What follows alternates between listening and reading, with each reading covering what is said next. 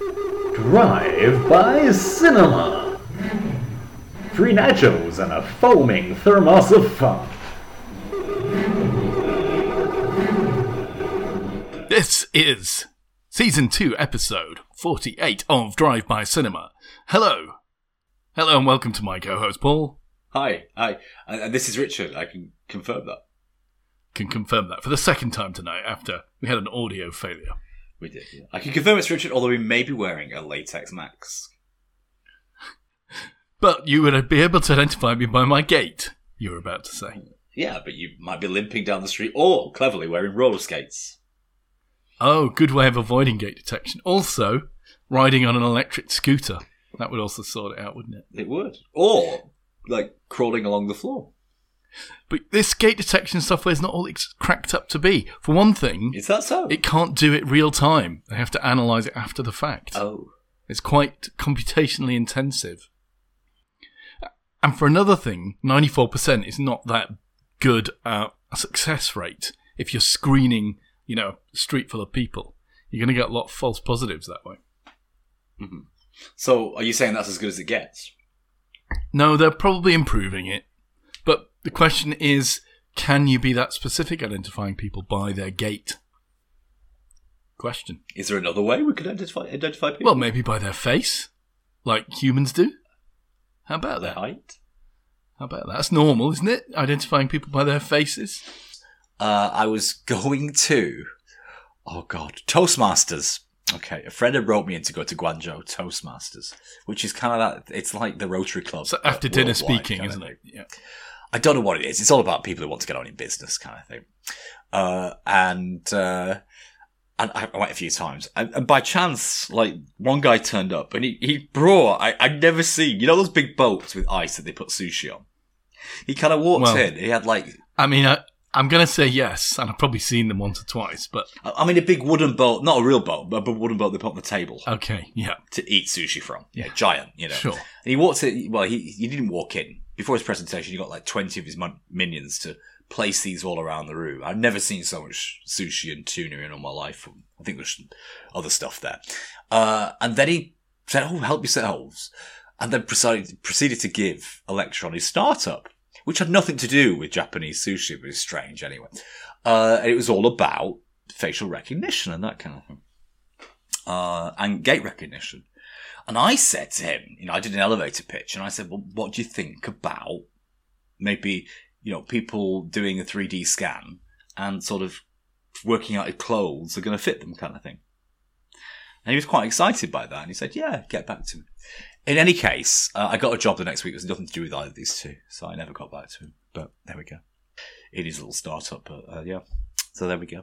Shenzhen and those kind of places, uh, it's, it's, it's a Silicon Valley of the East, you know.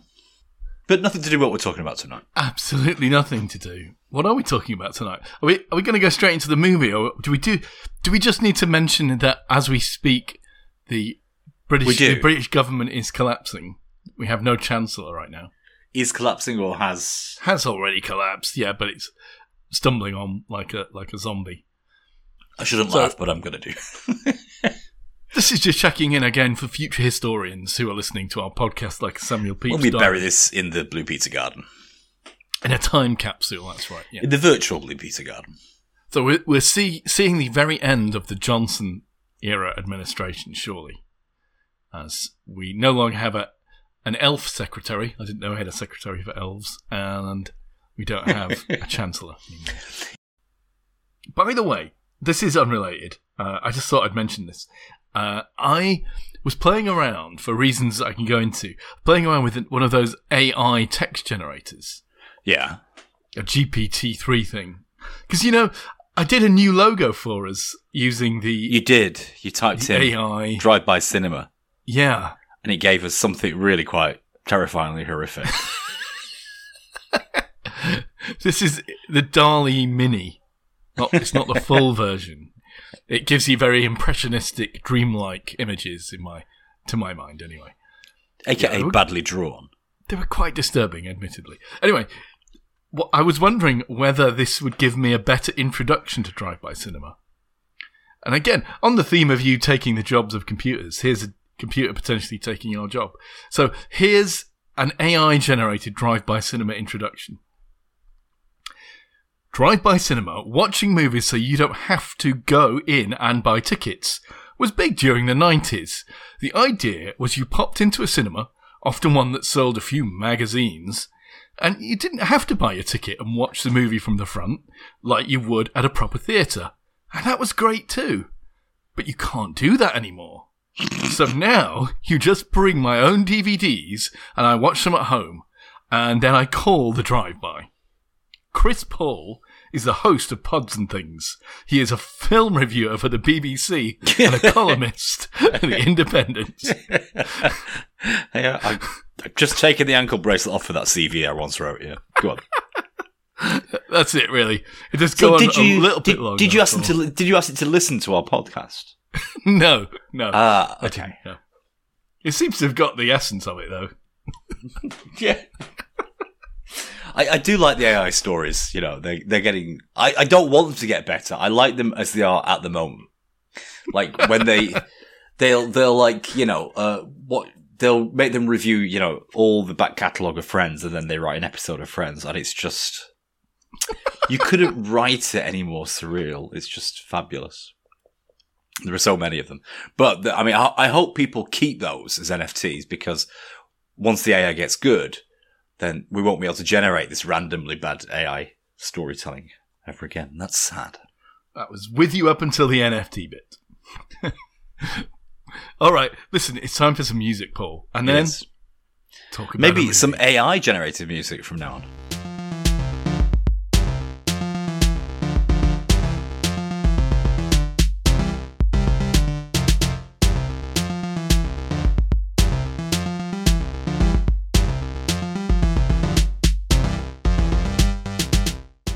Well, truth be told, I have no idea what kind of music you're going to inject there, Paul. So maybe it, it will be AI, perhaps. Maybe your original was AI. Richard, what have we got on offer for our delighted and delightful viewers? Excuse me, listeners, for series two, episode forty-eight tonight. By the way, Oh. and this is a shocking piece of information, this will be the 101st Drive by Cinema episode. A, a hundred flashed by with barely a mention. But, I mean, truthfully, a couple of episodes have been clip shows, not perhaps not really, not really the real deal. So I don't know how you feel about that. Anyway, just there you go. Just a, a hat tip to a 100 episodes. Paul, this movie that we watched this week was entirely your idea. Just state that. Just putting it out there, Rich. You know, you know the What was about- it though? I think I think our listeners need to find out about it.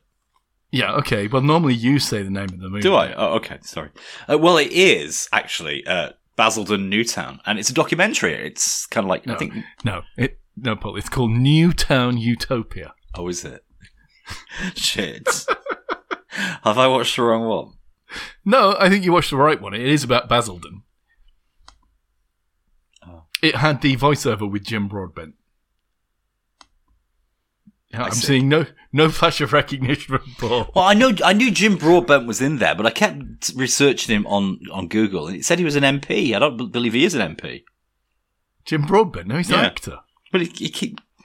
I'll look it up again in a second. It says he's an MP on Google. And I was thinking, no, he's he's, he's in all, Only Fools and Horses. Yeah, I don't think he is in Only. Is he? What? Yeah, yeah, Oh. With David Jason and yeah. okay. I don't know who's more confused at this point, you or me. So it's not Basildon Newtown, Paul. It's Newtown Utopia, and that's the film what we watched. Utopia. Yeah, I take full responsibility for this. watching movies so you don't have to for once.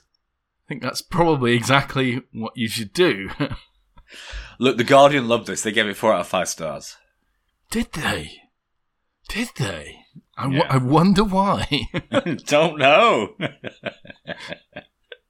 this is a documentary. You found it on Amazon Prime. I guess. yeah, I like the look of it. minimum research. You just saw it, or it was presented to you as a suggested movie. Not true. I've always had an Oh. interest in the oh. new towns. I watched those We've 30 talked minute. about architecture, haven't we, and city planning on this. Uh, podcast wait a minute. before. You know, I watched those Pathé 25 minute promotional clips of Thelmsdale pretty often, actually. Do you? Yeah. Were you wondering whether you should move there? I was, but that's not the reason I watched these clips. I've just got So- a thing for for future facing ideas of the past. So, where does the idea of a new town come from, Paul? Well, originally it comes from the idea of a garden city. Right. So that's like Welwyn and And the other one, what's the other one?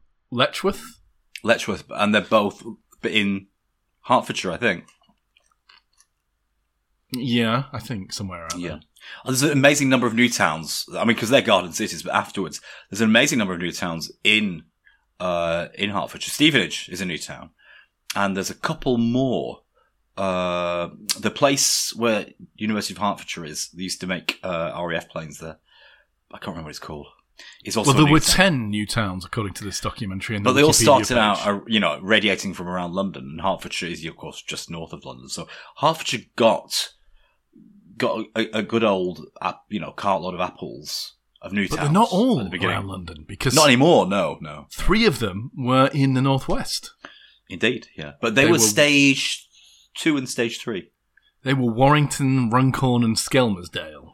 Don't forget, of course, Central Lancashire, 1970. That's a lot later, though. See, Basildon. Yeah. I was wondering how I would relate to this documentary, but it turned out to be quite apposite for me because the story of Basildon is that it's after the war. The We east didn't end of London. Ali- sorry to interrupt. We didn't see Alison Moyet though, did we? At any point? No, they were banging on. They were banging on about bloody Depeche Mode, and we never, we never. They mentioned her once, Alison Moyet. There's a great deal promised in this documentary, and it didn't deliver very much, did it? Quite right. Sorry. No, so, listen. During the End war, of war. Yeah. The East End of London had been bombed out. The slum housing in the East End had been badly damaged during the Blitz, That's and right.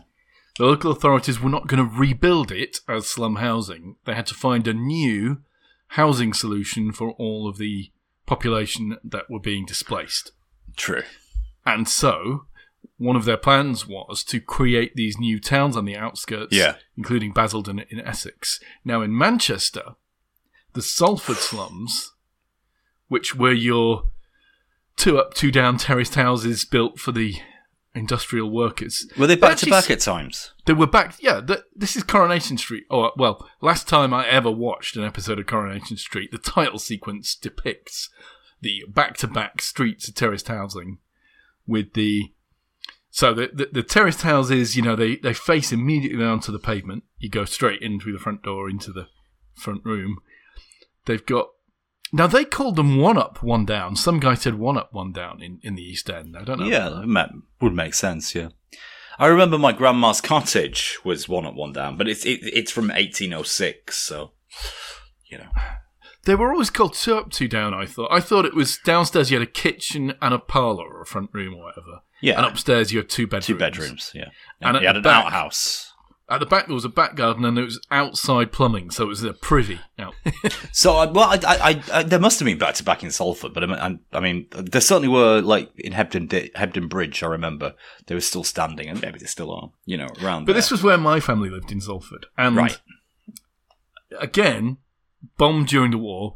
The particularly Salford Top Quays area, as it's now called, the area where the Manchester Ship Canal ends, and there was plenty of industrial areas in Salford building aircraft. of course, and yeah. stuff.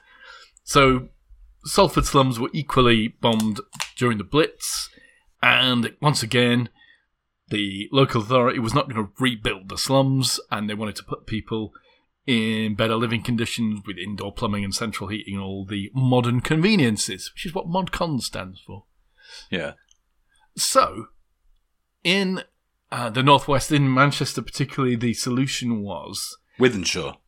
it was an expansion of the uh, of the local authorities area, eventually forming Greater Manchester, You bought Cheshire, essentially. and areas of Lancashire and I suppose Cheshire were subsumed into Greater Manchester. Um, my area was part of Salford, uh, in fact, ultimately, or certainly the Salford Education Authority. So I came from a town called Little Hulton, which was a really small Lancashire kind of village on the Oh, edge wow. of Salford. But after the war, they rolled out a massive uh, um, social housing program, uh, enormously expanded Little Hulton, and moved a lot of Salfordians in there. And that happened, you know, lots of times in lots of the villages around Manchester in the Lancashire area. And so lots of places that were Manchester, uh, sorry, were Lancashire, Yeah. became Greater Manchester by this expansion. It's interesting, isn't it? Because, I mean, as well as new towns, there was this huge house building and, you know, suburbanization going on that wasn't necessarily according to a new town plan, as you point out here. Yeah. So it's interesting, isn't it? How, how we all kind of moved out of cities and cities for a long time were not the place to be, unlike they, you know, unlike they are today. They've come back into fashion, haven't they? So Wythenshawe, I think, predated the new towns, didn't it? I mean, Wythenshawe was the largest uh, housing estate and I don't think it was council, was it? Or it was part council, part privately owned. But it was the largest sort of suburban council estate in Europe for a long time. Well, I mean, I would say, you know, Little Hulton was a tenth the size of Basildon. I don't know about Wythenshawe. It wasn't a town as such, Ah. but it was. It had a lot of the same properties that they're describing in Basildon. So, Oh, so you felt some resonance here. completely, you know, it had a load of of the curvilinear kind of estate planning that you know typifies suburban development. You know, post-war suburban development ideas. You know, no straight roads, no long terraced rows of housing, but instead, you know, sweeping curvy cul-de-sacs with little green bits, maisonettes, semi-detached houses and stuff. And generally speaking, council-owned properties, and uh, you know, I suppose for the time, reasonably, reasonably uh, nice housing compared to what people were coming from. Sure. No, no, really nice. Palatial, I'd imagine. but also quickly built for the era and And shoddily built, era. yeah, shoddily built. Yeah, that's also true. There's an interesting exception. This was Runcorn. They got an award-winning architect of the very modern variety to do a housing estate in Runcorn as they were building it. And he sort of, you know, was trying to echo, because people were moving out of Liverpool proper into Runcorn. And he tried to echo the mar- maritime history by giving them round windows like on Play School.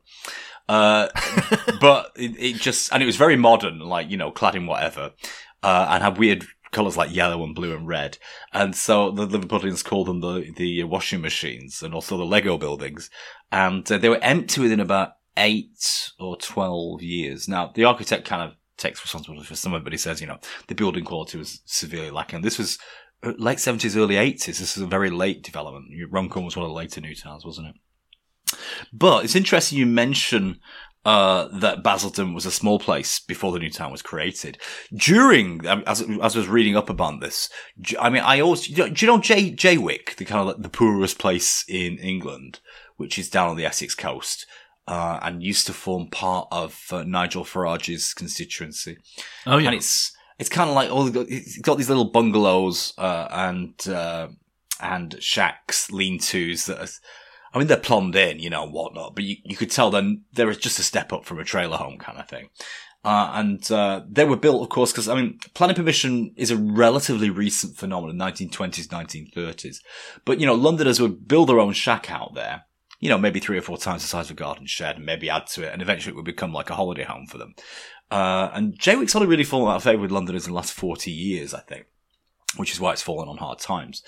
Uh, but Basildon was similar, you see. I mean, people had built kind of like little dacha holiday homes. Londoners, working class Londoners, had built little places out there because it required no planning permission, and they weren't plumbed in, and they weren't they weren't they weren't they weren't juiced into electrics. You know, you just that's how people, lived, I guess, back then. It wouldn't be much different from the slums that they lived in. And for, you know, the equivalent of today's a few thousand pounds, they could have a second holiday home kind of thing.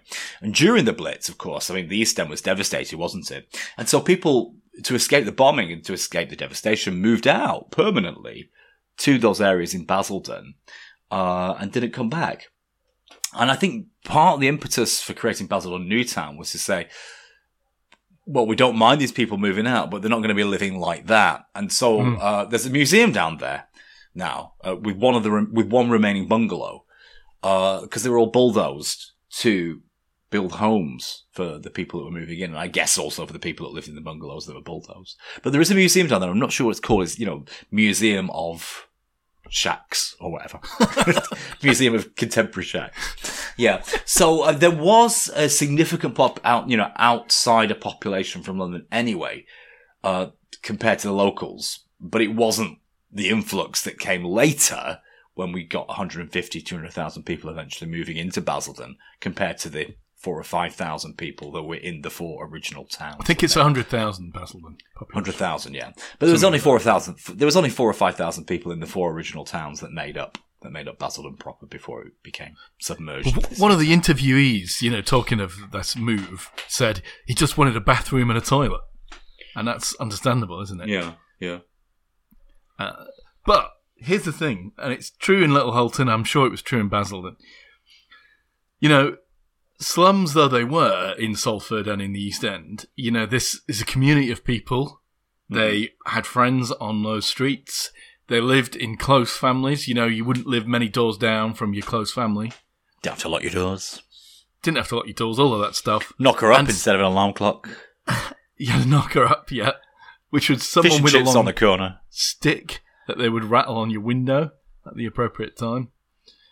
But people resented being forcibly moved from the inner city slums to these places that they weren't familiar with. This is what we forget. I mean, people had no choice about this, did they? It was a, it was sort of authoritarian Mhm. uh, for their own good. I mean, I don't exactly know how they strong arm people, but I mean, ultimately, you know, if the council are not going to repair your road, not going to rebuild the houses, you're given no choice but to go and live in the council house they're assigning you. You could hold out as a nail house in China, as they call them. You know, like the one house that's not been demolished. Hopefully, get a better offer on it. But then you still have to move anyway. Eventually, compulsory purchase orders being what they are. Uh, yeah. So, so I mean, at the beginning, well, whilst this documentary still held promise, uh, they nicely interlaced, you know, overdubs of Pathé or promotional, governmental, or whatever kind of films. Well, it's it's quote from a minister. It's a quote from a minister at the time called Lewis Silkin. We want to create a new town. We want to create a new people. People that like the arts. People that go to the theatre. People that want to be better, you know, that kind of thing. So there was a, there was a, an authoritarian paternalistic intent to all this, wasn't there? Yeah, yeah. Now, It wasn't just about new town. It's about new people. It was about changing the working class into something. in my hometown Better. in Little Hulton, uh, this left a kind of deep seated, like almost inherited, like hatred of authority. so the parents of the kids I was at school with were people whose parents presumably told them that, you know, that they didn't instill in them any respect for authority or for teachers or, you know, no, don't bother learning at school, there's no point kind of thing. Creating a very uh, not upwardly mobile population of youngsters who didn't see much future and Little Hulton seemed like a dead end, but they had no means of getting out of there.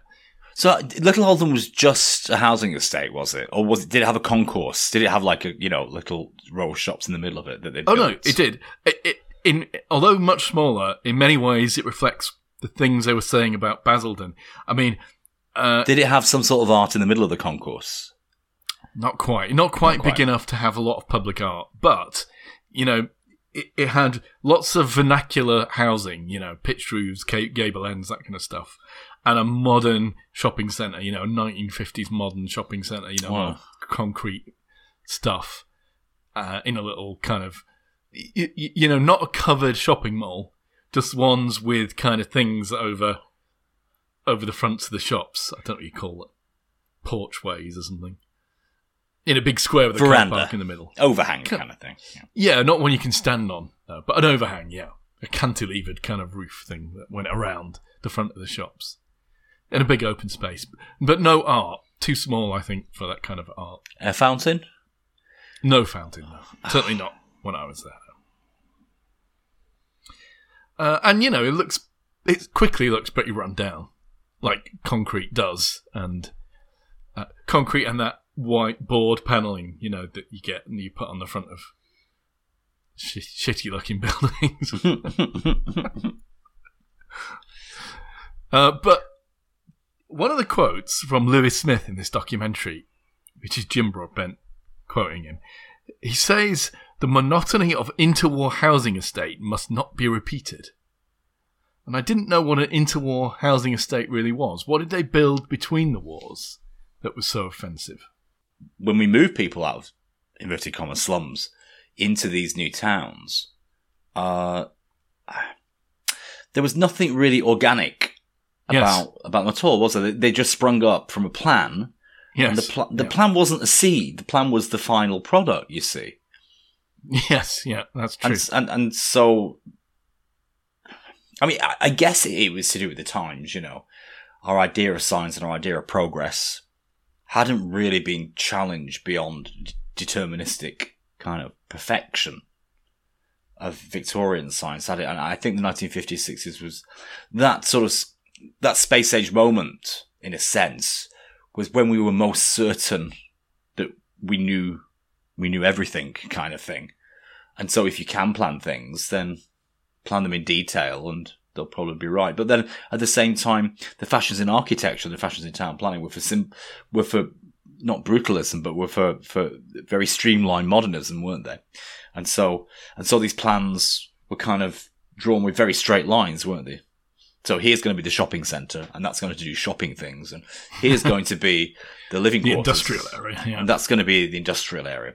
And if you watch the Skelmersdale is, is really noticeable for how it's failed as a town.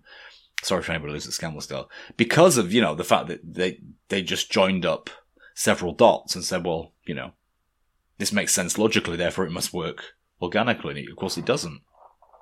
Hmm. Uh, well, the other quote that you get early on in this documentary from one of the old guys is he says they didn't get on with the local kids, meaning the original Basildon kids, the country boys. They were all East End kids who'd come out of the Blitz. So I suppose uh, there's some understandable animosity there. I'm Not sure by the time I was growing up in Little Hulton there was any evidence of that, but I guess the same thing must have happened. Now, my favourite character in this, though, is the guy in the hat. Who's the guy in the hat? you know, he has like a bead necklace on. He says Oh, yeah. Yeah, but we didn't see him at the beginning, did we? a little bit because he says he refers, I think, to chocolate box villages. You get sick from the chocks within, and uh, he also says, "Fuck Gaia, nature is overrated." He seemed to really appreciate the uh, concrete architecture of bits of Basel, which are True. I I was all on board with that. Of course, I, I like that. How did you feel about the general aspect of getting the interviewees to perform their street poetry to camera? This is it. Was it This- just a bit cringe or what? I was hoping Most of them were performance artists, and this is the biggest problem I have about this movie. Movie, Yes. it's not really about Basildon. It's not really about architectural town planning. It's about the creative arts in Basildon, and how maybe how maybe brutalist or modernist architecture affected that Has it inspired it, or has it suppressed it? But then we took a detour and started talking about how it was Thatcher's fault and not Basildon's fault. so about the creative arts, as if that was the only thing that Basildon, you know, we should care for about Basildon. But anyway, sorry, Rich, go on. No, you're completely right. This observation is it kind of bait and switches you this entire thing, doesn't it?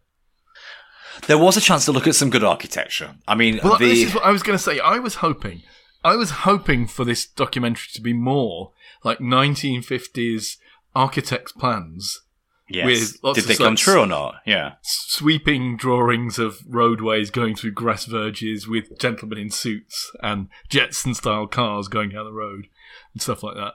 Uh, we didn't see any of that. We saw like one architect designer complaining about development corporations, Yes. but we, we didn't really see any vision for Basildon. We just saw what it looks like now and a bunch of like public art, some of which was quite interesting uh, and quite entertaining, and some of the architecture. And admittedly, in Basildon, some of the estates had some quite interesting architecture, a lot of which they later on said was a big failure. yeah. But the thing is, all of these new towns and new ideas, I think, get described by as a failure by somebody. Is that Uh, yeah, they do. I mean, the thing is, we now know that if you have lots of communal green space, people don't feel entitled to use it. If you have lots of communal space between these, and Basildon had a lot of this, is like this semi-vernacular modernist take on terraced housing, yeah, but with nice gardens instead, surrounded by green walkways. Uh, then it's going to turn into a rabbit warren of, of thievery and drug use. And in, if in like Skelmersdale, you make it carless and have people walking on sort of uh, aerial walkways on the first floor rather than on the ground, that's just not going to work either. It, none of that makes sense where you can just walk A to B on the ground, you know. And they all tended to have these very utopian ideas about making change. And none of the ideas were allowed to be organic, i.e. there was no way you could actually put the seed in there and let it propagate if it was successful. They just built it to its totality and completeness, yeah. And of course they don't work. I mean, why would, why would a new idea that hasn't been based on old ideas be better than old ideas that have perpetuated through, if you like, a free market of ideas and choices of people look, who built homes previously. You know, it makes no if sense. You're given the really. opportunity to start with a fresh page to do a new town, and you're gonna use new ideas. You have to. Yeah. There's no other opportunity to try. But I think these days we would template it so that we allow it to seed. So we, we have ideas, we, we put little seeds in and see which ones blossom and then, you know, propagate those either financially or, you know, in other ways. And people complain about these being a failure, but people do live there, Yeah. and they're not surely worse than the slums that they were kind of designed to replace. No, I think the main complaint is they're soulless, and that's because of the zoning. You know, they've separated out housing from shopping. Shop the shopping centre, unless you're a chain or unless you're a big a big effort, you can't. You know, you can't get in there to sell your wares. So there's there's nowhere for local people to to to put down roots and to sprout in ways other than being residential. You see, and particularly Skelmersdale is really bad for this. I mean, there's just no way you could open up a little local shop within the residential areas. So I mean, it just strikes me that no matter what you do, someone is going to complain that it doesn't yeah, work. yeah. And let me say, this did work. I mean, Basildon quickly had lots of industry. Skelmersdale had huge amounts of industry. Yeah. In an era where we had, you know, British giants like ICI and Dulux and that kind of thing. In an era where we had British manufacturing, they were great to relocate to, and they did work for Yeah. about twenty or Yeah. thirty years. They did work, you know. And I, I, I'm not putting the architects down. I think the template that they built it on, which was for a Britain that had a steady supply of orders and that you know had a- a depth and a range to its industry that involved manufacturing and where jobs were performed in factories for you know most of your life for all those reasons these new towns worked but I think I, I think they stopped working in the late seventies when when Britain had to face the fact that its position in the world was ultimately changed and its relationship with the world economically and in terms of trade had become hmm. a different proposition, particularly with respect to, for example, like cotton. You know, I mean, Yeah, sure. I, I think we'll, we'll get on later in the documentary, and we'll, pretty soon we'll get on to the, I think the industrial failure that I think led to Basildon becoming a bit of a failed town. But Yeah.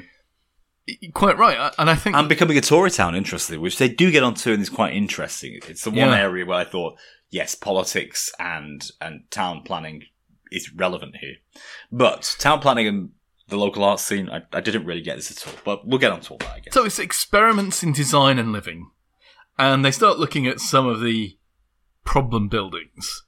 Uh, um, th- they talk about a sort of high-rise building or low mid-rise buildings. I think. Well, it, I think the one they're talking about is the jewel in the crown. Is the centerpiece of Basildon, which is the big 18-story residential building they put in, Yeah, almost echoing my modern points, which is they put in to en- ensure some sort of mixed use and to keep the centre busy at night and to give it Yeah. some feel. And it is a beautiful building. It's it's built on these sort of V-shaped legs. It's it's a really beautiful brutalist modern modern modern building. but someone was complaining about heated ceilings. Yes, they put this. Oh, that was that was in the more sort of two story, three story terraced efforts. I think, yeah, the heated ceilings, which I guess happened. and an estate whose name was Sipurax. Yeah, which what's all someone described as like a, an STD. and uh, the, the, no, well, they compared it to Alcatraz. That was Yeah. the, the local name. I Moscow on the Thames is also a nickname for Basildon before it became Tory. But uh, I don't, don't understand why they're comparing it to Alcatraz. It looks nothing like Alcatraz, apart from anything else. Alcatraz is not a modernist building, is it? It's like it's like an old-fashioned thing. And So the centerpiece, the centerpiece, sort of jewel in the crown, uh, was reserved for doctors and teachers and uh, you know all these kind of people to come and live in a high rise in the middle of town. Uh, and I guess they stayed for ten or fifteen years, and then moved elsewhere. J.G. Ballard wrote a book, you know, in the late sixties, uh, where you know it's he's writing about a future Britain where you know it's obviously highly desirable to live higher up in a high rise. And so you can see at the time that ideas of high rises hadn't become what they are today. I mean, I know there's a movie about that that we maybe should add to the list. really. Yeah. There's a high rise has been re- rehabilitated as in the last 15 years, I guess. But for, for much, for mo- for most of the time, 10 years after they started to be built, you know, from 1970 onwards, high rise kind of became a dirty word. So interestingly, you know, this, this beautiful building on, on V-leg stilts kind of thing is, must be fabulous to walk under. Uh, it was vacated by the doctors and teachers and whoever, they, they kind of got first, first dibs on the nicest houses. Because I mean, all the houses were essentially given away free, weren't they? But they got these really nice modern things in, in this high rise. When they moved out, it became a bit of a cesspit. And they were saying one of the design problems was they, they had CCTV, you know, 1950s or 1960s CCTV, but it could only deal with eight, Eight eight, channels, homes, yeah. eight channels Yeah. or something. Whereas, of course, there were 190 people living. there. so, again, technical problems that weren't really dealt with and weren't really updated when the problems became evident. So again, a one size fits all and uh, not a cyclical idea of evolution and development, just a design it once, build it once kind of attitude, which isn't organic and we know now doesn't work. But of course, now it's occupied by a bunch of musicians, apparently. Or this documentary would have us believe. Because they start talking here about the artistic, seminal, you know, properties of Basildon to inspire you know, synth bands, uh, Depeche Mode, Alison Moyet, etc. You don't, but I mean, it's a very fleeting. I mean, if you're hoping for like the history of Depeche Mode, you'd be a bit disappointed. All they do is they show a walking tour of Basildon with a bunch of Depeche Mode fans being shown like different houses. I was going to say the only industry left in Basildon is Depeche Mode tours. Uh, it reminds me of Manchester in like 1990 uh, when they did- used to do Morrissey tours, kind of thing. When Manchester was just getting back on its feet, kind of. Oh, thing. please! You still get people asking you where where Salford Lads Club is. Does it still exist? It does still exist, Uh, yeah. And the lads are like, "Go away! Stop coming around here. I want to go and box." So uh, then we kind of, I mean, is there any interview here that isn't some sort of performing artist? There isn't, is there? No, there are there are those. Mm, there's No, that- there's not. There's mum and dad sat on a sofa talking about their son's heroin addiction and eventual death. But he worked in. He theatre. was the artist. He was the Yeah. artist. And he's And- dead, so they couldn't. So this is my major problem. Is like, what? I mean, if you're gonna do, you know, town planning and its relation to the performing arts, then make a fucking documentary about it. But don't sell Yeah. it as, you know, New Town Utopia. Just on the one strap line, you know, when that when that minister says, you know, we're making new people who will love the theatre, and it's just one strap line. They make a they make a whole hour and a half documentary about that one thing, and I don't think that was on. Um, I felt then they- cheated. I I like the uh, creepy figures in the clearing in the park, just as concrete like meeples that are stuck in the ground. That was What about the fluorescent climbing frames? oh, now they were excellent, They were, completely excellent. Yeah, really love those. Yeah. So you can see Basildon's trying to reinvent itself, but in the eighties they talked a lot about what a scary and tough place it was, and of course the territoriality, territor, territory, territor. Oh God, help me! Territoriality, territoriality. How do you say that word? Territoriality? Territorialism. I don't think it is a word, Paul. That's Territorialism. Territorialism of council estate pubs. Well, we all know council estate pubs. Flat roof pubs are very flat roof pubs. Yeah, rough. They're beautiful everywhere. at the same time, though. Yeah, but always the roughest pubs. Now th- they did, as you But, said. they- they but in every city, in every town, new, old, in between, you know, council, council, council estate pubs are rough. You know, we all know that. absolutely, yeah. So this has got again nothing to do with the blueprint that the the, the, the town forefathers put down, has it? But the, the interesting thing is, though, as you say, that it was. I think it was expected to be a completely self-contained town. There was no station built originally on the original plans. The True. idea was everyone would walk to the industrial areas. There was a very good park. reason for that, though. They didn't uh, want people moving there and commuting to London to for work. London, right? So They it was wanted it people conscious- to stay in Basildon. Yeah. Huh. Now they talk then about the 80s and Thatcher's influence, the main one being the selling of council houses to the occupants, the right to buy scheme. Yeah, they talked about it for some time, didn't they? Well, it's important because it's what turned, I think, the traditionally strongly unionised Labour Basildon into a kind of neo-Tory kind of Hence the moniker Basildon Man. He, he was a thing, Basildon Man. Before Wynthab Man, before, you know, Essex Man, Basildon Man was the thing, wasn't he? Because again, you know, it's giving people who hadn't been able to afford or get on the housing ladder the ability to to do that, to make that step, and feel like they were taking part in the asset owning boom and bust world of the, you know, Thatcher's Tory years. So it made people feel affluent, didn't it? Yeah. And they talked about, uh, you know, the loads of money character, Harry Enfield's extremely wealthy plasterer who was rippling money off fat stacks. Uh, and then, you know, they started talking about the industry that was there. And they talked about two big firms that were mentioned. Well, there were three big firms. I There think Ford was there, wasn't there? Yeah. yeah, yeah, But there was also Ilford's, who Right. were a film company, you know, Wow. like old-fashioned emulsion film, like chemical film, and a company called Carreras, I think, which was a tobacco firm. I see. So, understandably, at least two of these industries have got no future, as Yeah. we now know. And Ford closed down the Basildon plant eventually, anyway. Um, you know, obviously, I think there was some ill feeling toward, you know, by some of the residents, maybe to the government. I'm not sure, but you know, ultimately, technology did for those, and changing attitudes did for those those two big companies, didn't it? I mean, I don't. What do you do about industries that are just not viable anymore? I, I, Well, I'm not what sure. do. Exactly. I'm not sure what the government solution would be to it. Um, they talked a bit about their shopping centre, the Langdon Centre, I think. Was that, is that the name of it?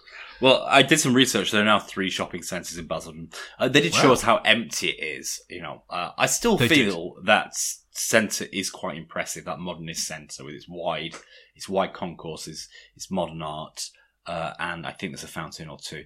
I still love that. You know, uh, but of course it's bare and full of pound shops and betting shops these days. But there's another one that was purpose built. I think it's called Westgate, and another purpose built called Eastgate early 80s, late 80s, I think, which are kind of covered. Uh, Covered malls, yeah. covered, covered malls in the American sense. And one of them was the largest mall in England for some time, or the south of England, because I think the one up in in in, um in Gateshead surpassed it. Yeah, so so there was a lot of shopping going on in Basildon, but of course we don't shop physically anymore, pretty much, you know, or if we do, not not as often and not the same the same way. So so yeah.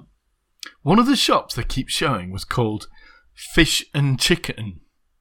Like fish apostrophe N apostrophe chick apostrophe N. I didn't see that. No. How do you feel about that? I wasn't. I don't. I don't feel that's a place that would draw me to it. In all honesty, Now, Richard, I was going to say, usually you do the plot synopsis. This is a documentary. Did you know the names of all the people that were speaking? I didn't even know the name of Hat Guy. To my to Right. my uh, disgrace. Okay. So My I mean, there is no plot really. And if I push you to say, what was this documentary saying? What was it Could about? you could you give me any answer whatsoever?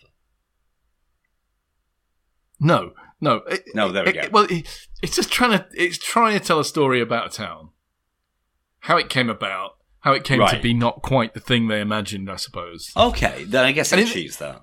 In that sense, you know, I understood it because it's like my own hometown, like I say.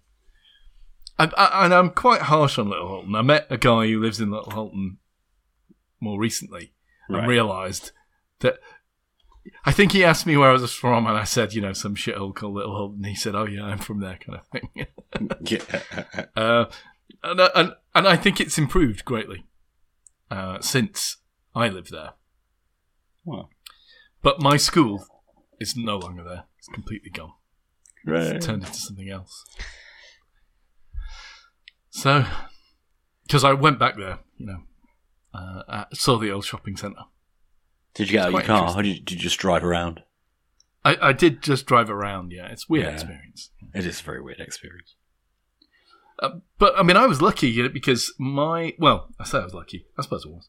Uh, but my mum was a single parent living with her grandparents, I see. and my grandparents were smart enough to understand where the wind was blowing in terms of living in Salford. And so they bought their own house in Little Hulton and moved out of Salford before they were kind of forced to. So, because I suppose partly because my grandfather um, was working in protected, you know, industry. So during the war, he was an engineer, so he he stayed working. Right. And Right. I suppose he he also became quite senior there, so he had enough money that he could afford to buy a house, which I'm sure many Salfordians couldn't have done. But I think the act of deciding or having the agency to move yourself makes you feel very differently about it. But it just felt like you know we were in a different circumstance as a consequence. So, you know, I perhaps had it a lot easier than a lot of my school colleagues. At which point, if I was the man in the hat, I would be pulling out my guitar and singing some traditional Essex blues in an American accent. so we had several street performers who performed the basis of the interviews, yeah. Okay. And we didn't really have much commentary above that, apart from linking the interviews and their feelings.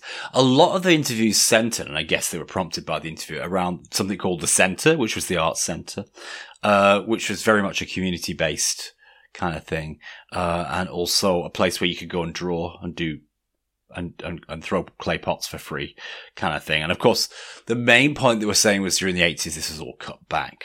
Uh, and they also focused on the art center, which is where Depeche Mode met one of the guys who later released a single with Vince Clarke called The Picture of Dorian Gray. And his name is Robert something. I will look it up in a second. He was a, another interview, interviewees and again, an artist. And they focused on the art center as being, you know, a, a breeding ground for the creative side of Basildon music. And then they moved over to a club or a pub where that was also the case. And one of them was, yeah, one of them was a promoter called Hippie Joe. That's right. he Hippie was Joe, doing music promotion, wasn't he? He's the only one whose name I remember. But they seem to be making a contradictory point. They were saying, obviously, Depeche Mode might have been inspired by this weird place that had grown up into the future out of nowhere. Because Basildon's really in the middle of nowhere, if you think about it. It's in the middle of Essex, Essex marshlands, isn't it? And I get that, you know, it, it must have felt like time had collapsed and, and, and done weird spiky things in all directions to, to move to Basildon from, from the slums. And uh, they were saying maybe that was something to do with the creativity that came out of Basildon. They're also saying, you know, it was to do to these arts hubs and these, you know, these uh, these clubs and pubs where that talent was nurtured. But they also seem to be suggesting the fact that Basel it's also because Basildon was so crap that people became creative, which kind of which kind of belies their argument later that they will want better funding for the arts in Basildon. Do you know what I mean? Uh, you know, I, I- I'm not sure that uh, I'm not sure that desperation does make for good art. To be honest with you, but You're right to point out that it's a contradictory idea. It actually, I think, you, you see this in a lot of documentaries of this kind, don't you?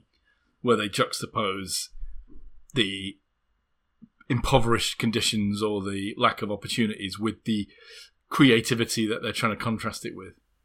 I mean, if it were um, just vox pops, no vox pop, no problem. You get con- you get you get a variety of different opinions, but there was a direction. There was a flowing direction that this documentary went. I, I felt it went in opposing and kind of meandering places at times. Well, well. Have we have we said enough about this then?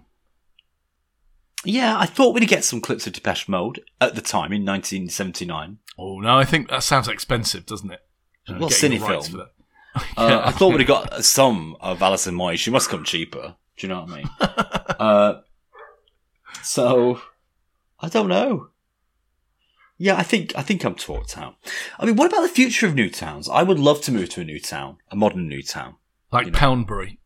No, one where you park your cars in a giant underground car park at the edge, and you get the little taxi Monorail.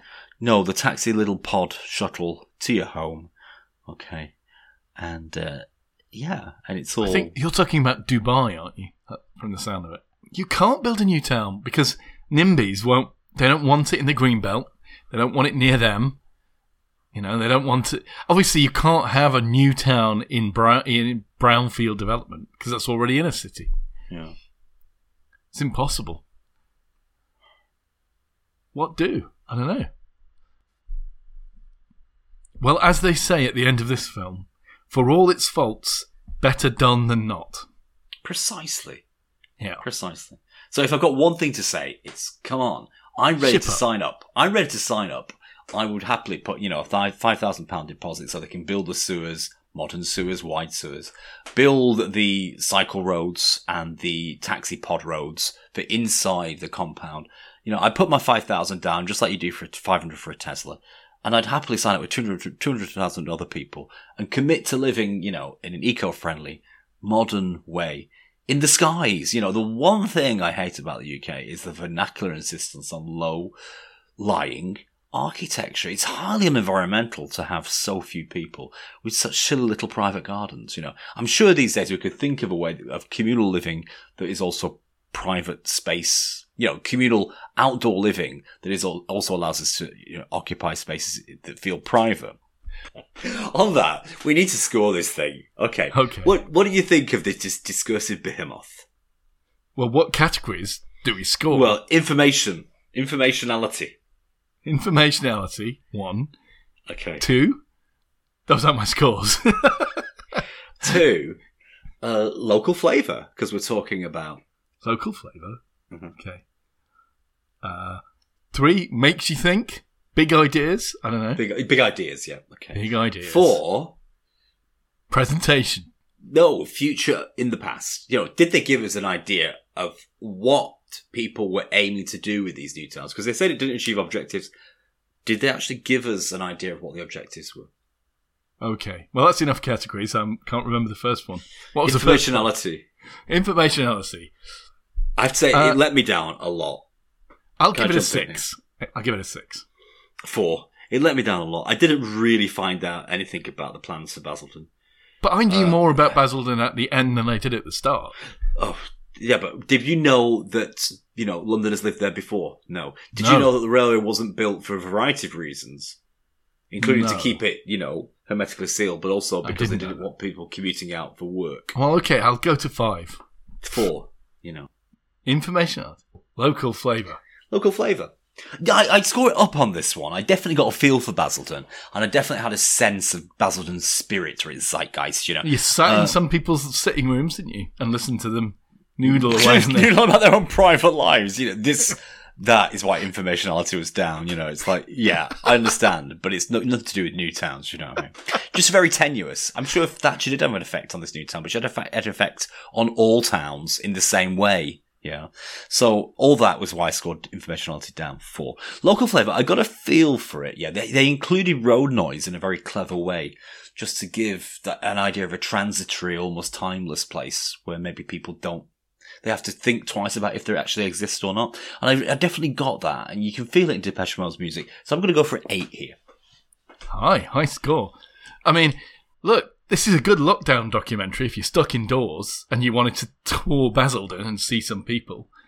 If you dream, if you dream of going as far afield as Basildon and exploring, ideal documentary for you.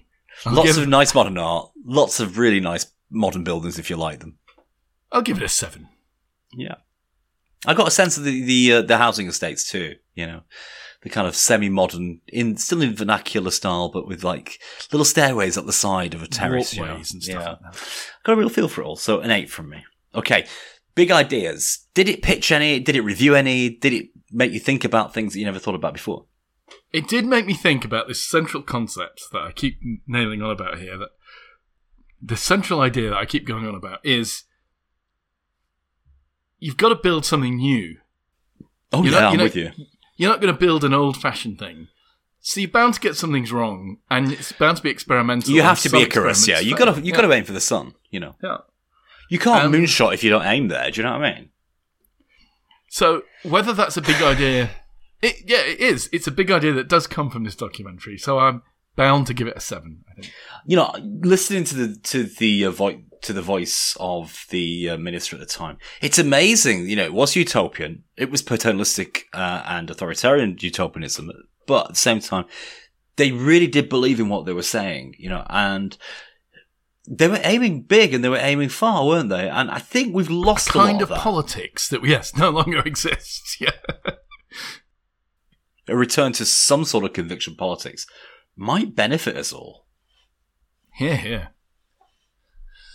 But So- that said, I didn't really feel any big ideas here, so I'm going to give it a four.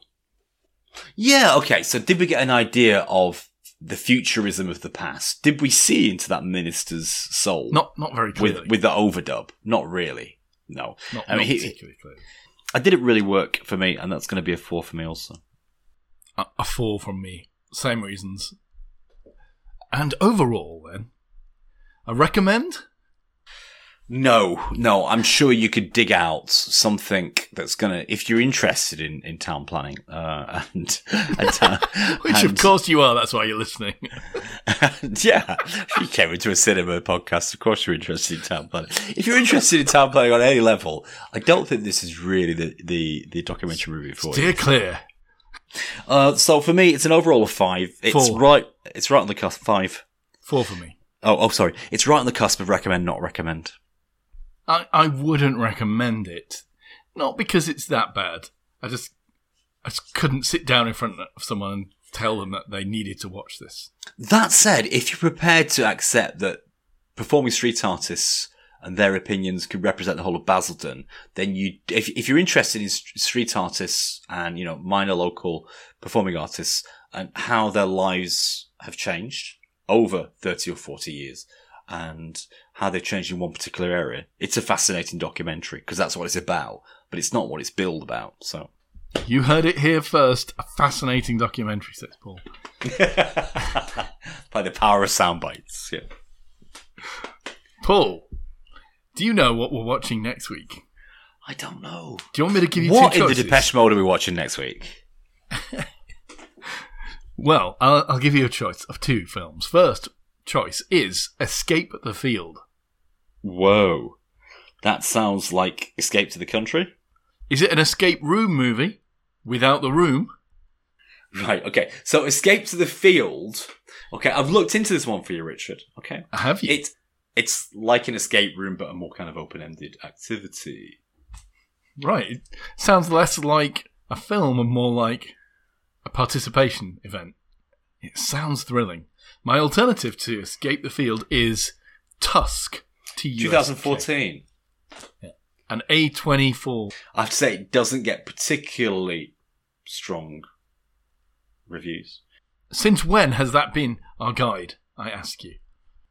I Yes. I like both of them, but I'm particularly attracted to Tusk because uh, a friend conditions another friend to behave like a walrus, and I feel I've either got to see that in real life or I've got to see an artistic rendition of that. That's it then. The Tusk it is, Tusk. It's goodbye from me. Thank you for listening. and it's goodbye from him. Goodbye. Ciao for now. See you on the next one.